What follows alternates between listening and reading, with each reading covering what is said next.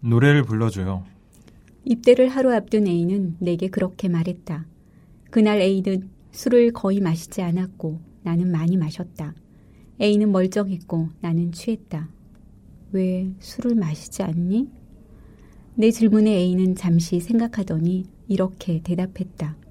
누나 모습 잘 기억해두려고요. 뭐든지 원하는 게 있으면 말해. 입이 취해버린 나는 A의 팔을 잡고 흔들며 말했다. 노래를 불러줘요. 누나는 노래할 때가 제일 예뻐요. A는 그런 소리를 아무렇지도 않게 한다. 나이도 어린 주제에. 여자가 기뻐할 만한 이야기가 어떤 것인지 누구보다 잘 알고 있다. 그런데 왜 연애를 못하니? 언젠가 내가 그렇게 물었다. 진심으로 느껴지지 않으면 그런 이야기는 할 수 없어요. 라고 A는 말했다. 그런 소리가 죄다 진심이라니. 난 얼굴이 붉어져서 A를 더 이상 추궁할 수가 없었다. 좋아, 불러준다. A와 나는 기타가 있는 작은 카페로 자리를 옮겼다. 그날따라 사람들이 없어서 A와 나는 우리가 제일 좋아하는 창가 자리에 앉을 수 있었다. 낯이 익은 주인 아저씨는 우리에게 묻지도 않고 맥주 2병을 갖다 주었다. A는 기타를 집어들고 줄을 맞춘 다음 내 손에 들려주었다. 무슨 노래? 나는 기타를 잡고 A를 바라보았다. 예전에 누나가 만든 노래 있잖아요. A가 재촉했다. 내가 대학 다닐 때 만든 노래라며 언젠가 A에게 들려준 노래가 있었다. A는 그 이야기를 하고 있었다. 딱 한 번 들려주었을 뿐인데 왜 그런 걸 기억하고 있는지. 게다가 그건 B를 생각하며 만든 노래였고 A도 그걸 잘 알고 있을 텐데. 나는 E 마이너로 시작하는 그 노래를 불렀다. A는 나를 빤히 바라보았다. 그 시선을 견디기 힘들어서 눈을 감고 노래를 불렀다. 노래가 끝나자 A는 이제 됐다는 듯이 고개를 끄덕였다. 잘 들었어요. 이제 그 모습을 잘 기억할 수 있어요. A는 그렇게 말하는 것처럼 보였다. 나는 기타를 A에게 건네주었다. A는 기타를 나보다 훨씬 잘 쳤다. 밥 잘 먹고 건강하게 지내요. A는 내가 할 말을 대신 해버렸다. 그리고 내가 뭐라 대답하기 전에 노래를 시작했다. 우리는 한동안 그렇게 노래만 불렀다. 누나, 내가 제대할 때까지 사랑하는 사람이 생기지 않으면 나랑 또 만나줄 거죠? 그래. 편지해도 되죠? 그래. 누나도 편지해 주실 거예요? 그래. A는 안심했다는 듯이 미소를 지었다. 그거면 되겠어? 예, 그거면 됐어요. 우리는 악수를 하고 헤어졌다. A가 떠난 후 나는 A를 만나기 전에 일상으로 돌아갔다. 무료하고 답답한 하루하루가 내 앞에 쌓여 있었다. 기타라도 가져올 걸 그랬어요. A가 침묵을 깬다. 오랜만에 누나 노래 듣고 싶은데. 하고 나는 짧게 웃는다. 노래는 네가 더 잘하지 않니? 라고 말하고 싶은데 입을 열면 눈물이 떨어질 것 같아서 가만히 있는다.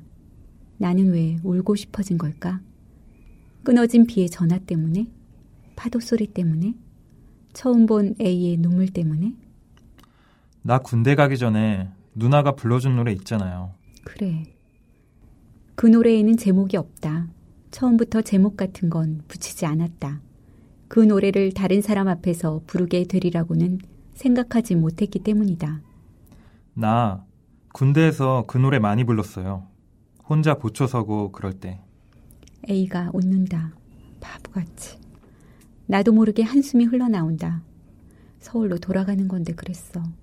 소주 한 잔 마셨을 때 그렇게 마음 먹을 걸 그랬어. 나는 뒤늦은 후회를 하고 있다. 하지만 우린 이미 술을 너무 많이 마셔버렸다. 불러봐. 내 말에 A는 지금? 여기서? 라는 표정으로 나를 바라본다. 나는 고개를 끄덕인다. A는 잠시 망설이더니 작은 목소리로 그 노래를 부른다. 나는 조용히 A를 보고 있다. 섬세한 A의 얼굴선을 따라 미세한 슬픔이 느껴진다. 또 노래가 끝나기를 기다려 나는 마침내 그 말을 한다. 나 때문에 힘드니? A는 못 들은 척 자기 잔에 술을 따르고 과자를 집어 내게 건네주고 갑자기 다른 이야기를 한다. 누나, 오래전에 내가 좋아했던 사람 있죠? 누나 처음 만나던 날 이야기했던. 알아. 그 사람 결혼했어요. 언제? 어제요. 너 그것 때문에 이러는 거니? A가 하하 웃는다. 아니요. 누구를 좋아한다는 감정, 한때 나를 죽일 수도 있을 것 같았던 그 감정이 처음부터 이 세상에 존재하지 않았던 것처럼 아무것도 아닌 걸로 변한다는 게 신기했어요. 우연히 누가 그 소식을 내게 전해주었는데 난 정말 아무 느낌도 없었어요. 그 당시에 나에게 물어보고 싶었어요. 도대체 왜 그토록 그 사람을 좋아했는지. 그런 거겠지. 그런 거예요. 그러니까 누나, 괜찮아요. 난 하나도 힘들지 않아요. 누나도.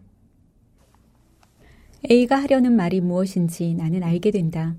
A는 지금 나에게 나와 B의 이야기를 하고 있는 것이다. 알았으니까 그만하자. 나는 A의 말을 막아버리고 노래 부를까 우리? 하고 말한다. 우리는 잠이 들 때까지 노래를 불렀다. 보송보송한 이불의 감촉. 파도 소리에 눈을 떠보니 창문이 조금 열려있다. 내가 잠든 후에 A가 나에게 이불을 덮어준 모양이다. 그런데 A는 보이지 않는다. 머리맡에는 수건과 비누, 칫솔이 얌전히 놓여져 있다. A의 가방이 그대로 있는 걸로 봐선 잠깐 산책이라도 나간 것 같아. 나는 수건과 비누와 칫솔을 집어들고 목욕탕으로 간다. 세수를 하고 방으로 들어오니 A가 활짝 웃으며 두 손을 내민다. A의 한쪽 손에는 아이스크림 한 통이, 다른 쪽 손에는 작은 종이봉지가 있다. 종이봉지를 열자 신선한 딸기 향이 확 풍겨나온다. 누나, 술 마시고 난 다음날 아이스크림이랑 과일 먹고 싶어 하잖아요. 사온 거야? 네. 어디서? 이 근처에 가게 안 보이던데. 차 가지고 조금 나갔다 왔어요. 우리는 바닥에 배를 깔고 엎드려 아이스크림 한 통과 딸기를 나누어 먹는다. 아이스크림을 먹고 딸기를 먹고 딸기에 아이스크림을 듬뿍 찍어 먹고 남은 딸기 몇 알을 조각내어 아이스크림과 함께 섞은 다음 숟가락으로 폭폭 떠먹는다. A는 내가 먹는 것을 지켜보다가 너도 어서 먹어 라고 내가 말할 때만 한 입씩 입에 넣는다. 입안에 남아있던 갈증이 깨끗이 씻겨간다. 이제 사진 찍으러 가요. 주위에 풍경 좋은 데가 두세 곳 있어요. 그래. A와 함께 있으면 나는 아무것도 할 필요가 없다. 어디를 갈까, 무엇을 할까. 고민도 필요 없고 선택도 필요 없다. 그저 가만히 있으면 A가 가장 좋은 것을 택해 내 손에 쥐어준다. 바로 이런 식으로. A는 한적한 바닷가로 나를 데리고 가고 나는 카메라를 꺼내어 몇 장의 사진을 찍는다. A는 내 옆에서 조금 떨어져서 바다를 바라본다. 봄이긴 하지만 바닷바람이 차가워서 내 손은 금방 새파래진다. 카메라를 가방 속에 집어넣는데 A가 저 멀리서 뭔가를 들고 걸어오고 있다. 뜨거운 커피다. 우리는 바다를 향해 나란히 서서 후후 불어가며 뜨거운 커피를 끝까지 마신다. 이제 서울로 돌아갈 시간이다. 입 밖에 내진 않아도 A와 나는 그 사실을 알고 있다. 별이 떨어지는 것을 처음 보았을 때 나는 그것이 마치 눈물처럼 느껴졌어. 눈에 눈물이 맺혀서 그래서 눈물방울이 동그랗게 만들어졌을 때 눈을 깜빡깜빡하면 또르르르 떨어지잖아. 눈물이 처음 맺혔을 때의 그 느낌 알아? 그건 너무나 신비해서 나는 언제나 내 눈에 첫 눈물이 맺힐 때 그 눈물에 온 마음을 집중하게 돼. 그래서 내가 왜 우는지에 대해서는 잊어버리고 말아. 눈물 한 방울이 또르르르 굴러떨어질 때 나는 별 하나가 또르르르 굴러떨어지는 것을 상상해. 별은 그런 식으로 울지 않을까? 그래서 이제 나는 상실에 대해 이야기하려고 하는 거야. 누군가가 너의 마음을 사로잡고 있는 것은 무엇이냐고 내게 물었어. 무엇일까? 나는 무엇에 마음을 사로잡힌 채 살고 있는 것일까? 사람들은 가끔 내게 무엇을 보느냐고 물어. 무엇을 생각하느냐고. 무엇 때문에 세계의 끝과 같은 깊은 한숨을 쉬느냐고. 내게 그런 버릇이 있다는 것을 나는 그들의 이야기를 듣고 처음 알았어. 내가 가끔 생각에 사로잡혀 허공을 응시하다가 깊은 한숨을 쉬곤 한다는 것을, 그리고 그것이 상실 때문이라는 것을 나는 얼마 전에 알았지. 상실감? 아니야. 그건 감 같은 게 아니야. 그냥 상실이야. 순수한 의미의 상실. 며칠 전에 이상한 꿈을 꾸었어. 꿈속에서 나는 어떤 목소리를 들었어. 목소리가 말했어. 우리는 우리가 알고 있는 과거와 우리가 모르는 미래 사이에서 살고 있다. 현재는 그래서 언제나 불안한 것이다. 알고 있는 것과 모르고 있는 것의 중간. 그래서 나는 말했어. 반이라도 알고 있으니 다행이야. 꿈에서 깨어났을 때 나는 깨달았어. 나는 내가 아는 과거와 내가 모르는 미래의 한가운데 있는 것이구나. 그것은 불안했지만 적어도 어제보다 불안하진 않았어. 아마 내일이 되면 불안은 조금 더 줄어들겠지? 아는 것이 아주 조금쯤은 더 많아질 테니까. 그래서 노인들은 불안하지 않은 걸까? 그래서 그 젊었던 날은 온통 불안의 그림자로 쌓여져 있었을까? 만약 내가 정말 반을 살았다면 내 인생을 바꿀 수 있는 날은 얼마 남지 않은 거겠지? 바꾸려면 지금이라고. 내 속에 무언가가 소리치고 있었어. 어떻게 바꾸지? 내가 살아온 방식을 바꾸려면 나의 생각을 바꿀 수밖에 없어. 나는 언제나 상실을 두려워했어. 그러면서 상실의 가장 깊은 자리에 있었어. 아, 상실에 대하여 이야기를 하려면 그건 너무 길어. 너무 길고 복잡해. 하지만 그것이 언제나 나의 가장 중심에 있다는 건 알겠어. 이제 어떻게 해야 하지? 게다가 나의 과거조차 모르는 것 투성이인걸? 인생에 대해, 다른 사람도 아닌 나의 인생에 대해 반도 모른다는 걸 상상이나 할 수 있어? A가 언제부터 나를 마음에 담게 되었는지 나는 잘 모른다. 그러나 내가 그걸 알아차린 순간은 잘 기억하고 있다. 우리가 만난 지 1년이 조금 지났을 때쯤 A는 21번째 생일을 맞았다. A는 몇몇 친구들과 약속이 있다고 했다. 나는 A의 친구들을 몰랐고 그런 자리에 끼고 싶지도 않았다. 게다가 A와 나는 마음이 잘 통하는 누나와 동생일 뿐 생일을 함께 보내야 할 사이는 아니라고 생각했다. A의 생일날 아침, 나는 축하해, 재미있게 놀아 라는 내용의 짧은 메일을 보낸 후 A에 관한 일은 까맣게 잊어버렸다. 마침 그날은 오랜만에 친구들과 만나기로 약속한 날이었다. 그 자리는 꽤 늦은 시간까지 이어졌다. 택시를 타고 시계를 보니 새벽 1시였다. 그때 전화벨이 울렸다. 누나, 어디예요? A의 목소리에는 취기가 묻어있었다. 집에 가는 길이야. 술 많이 마셨구나. 언제쯤 도착해요? 곧. 왜? 알았어요. 전화가 뚝 끊어졌다.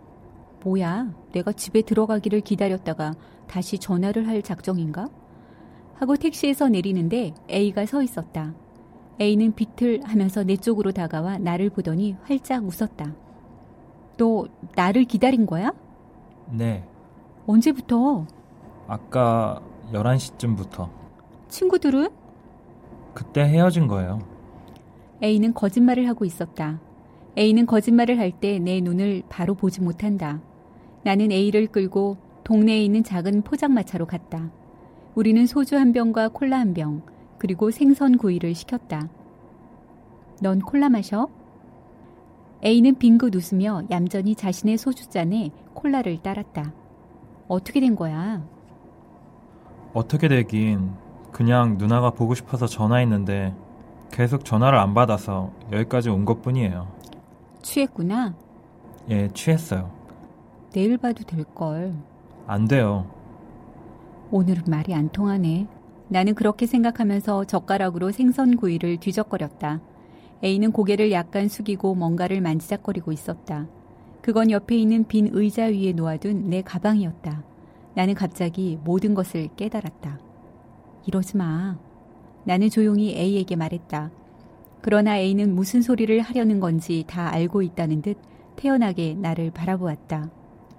왜 안 돼요? 너 취했어. 다음에 다시 이야기하자. 아니요. 다음에 이야기 못해요. 그냥 지금 할게요. 하지마. 그렇게 싫어요? 이야기도 듣기 싫어요? 갈게. 나는 A의 손이 닿아있는 내 가방을 낚아채어 일어났다. 그리고 집을 향해 뛰어갔다. 나는 A로부터 도망치고 있었다. 무슨 일이 일어난 것인지 정확하게 알 수는 없었지만 난 그걸 알게 되는 것이 무섭고 두려웠다. 하지만 A는 나보다 빨랐다. 어느 골목을 돌아서는데 A가 나를 붙잡았고 끌어안았다. 나는 A를 밀어내려고 했지만 그는 나를 놓아주지 않았다. 10가지만 세요. A가 말했다. 그리고 나서 놓아줄게요. 다시는 이러지 않을게요. 나는 10가지 세었다. A는 나를 놓아주고 깍듯이 인사를 하고 아무 일도 없었다는 듯 집으로 갔다. 그 이후 우리는 2번 다시 그 일을 입에 올리지 않았다.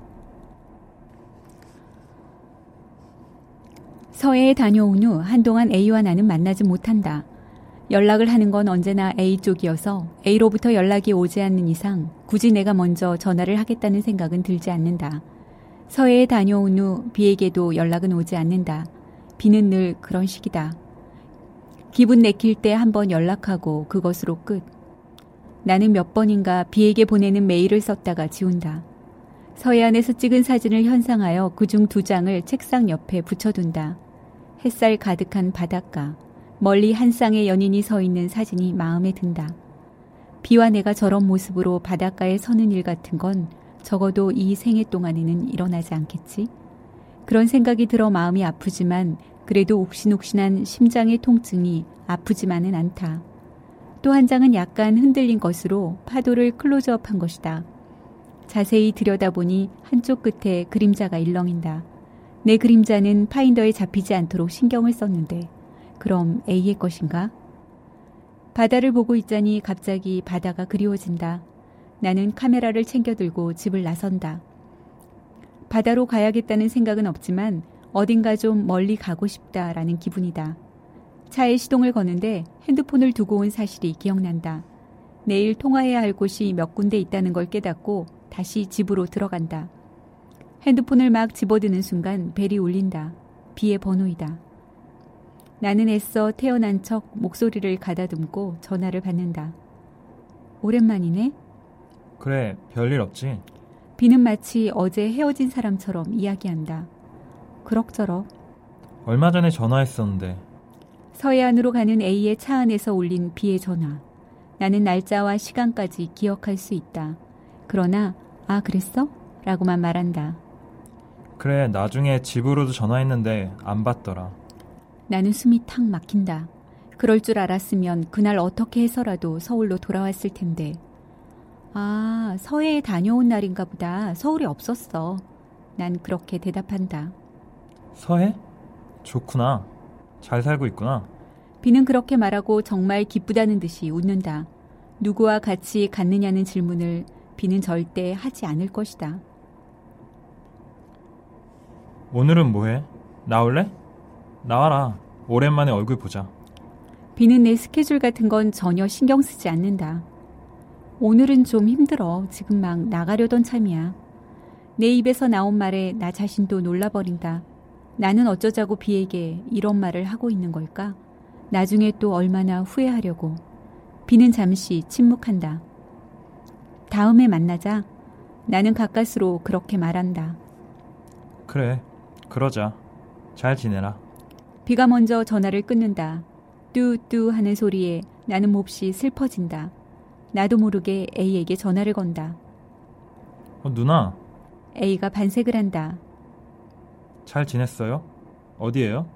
내가 왜 A에게 전화를 했지? 생각하면 나는 잠시 망설인다. 누나. A는 내가 어디론가 날아가 버릴 것처럼 애틋한 목소리로 나를 부른다. 그래, 너도 잘 지냈지? 예, 여러 가지로 좀 바빴어요. 시험도 있었고. 지금 어디 있어? 학교예요. 이제 막 끝났어요. 내가 그리로 갈게. 정말? 집에서 출발하는 거예요? 기다릴게요. 나는 B와 마찬가지다. A의 스케줄 같은 건 안중에도 없다. 나는 카메라와 차를 둔 채 버스를 타고 A의 학교 앞으로 간다.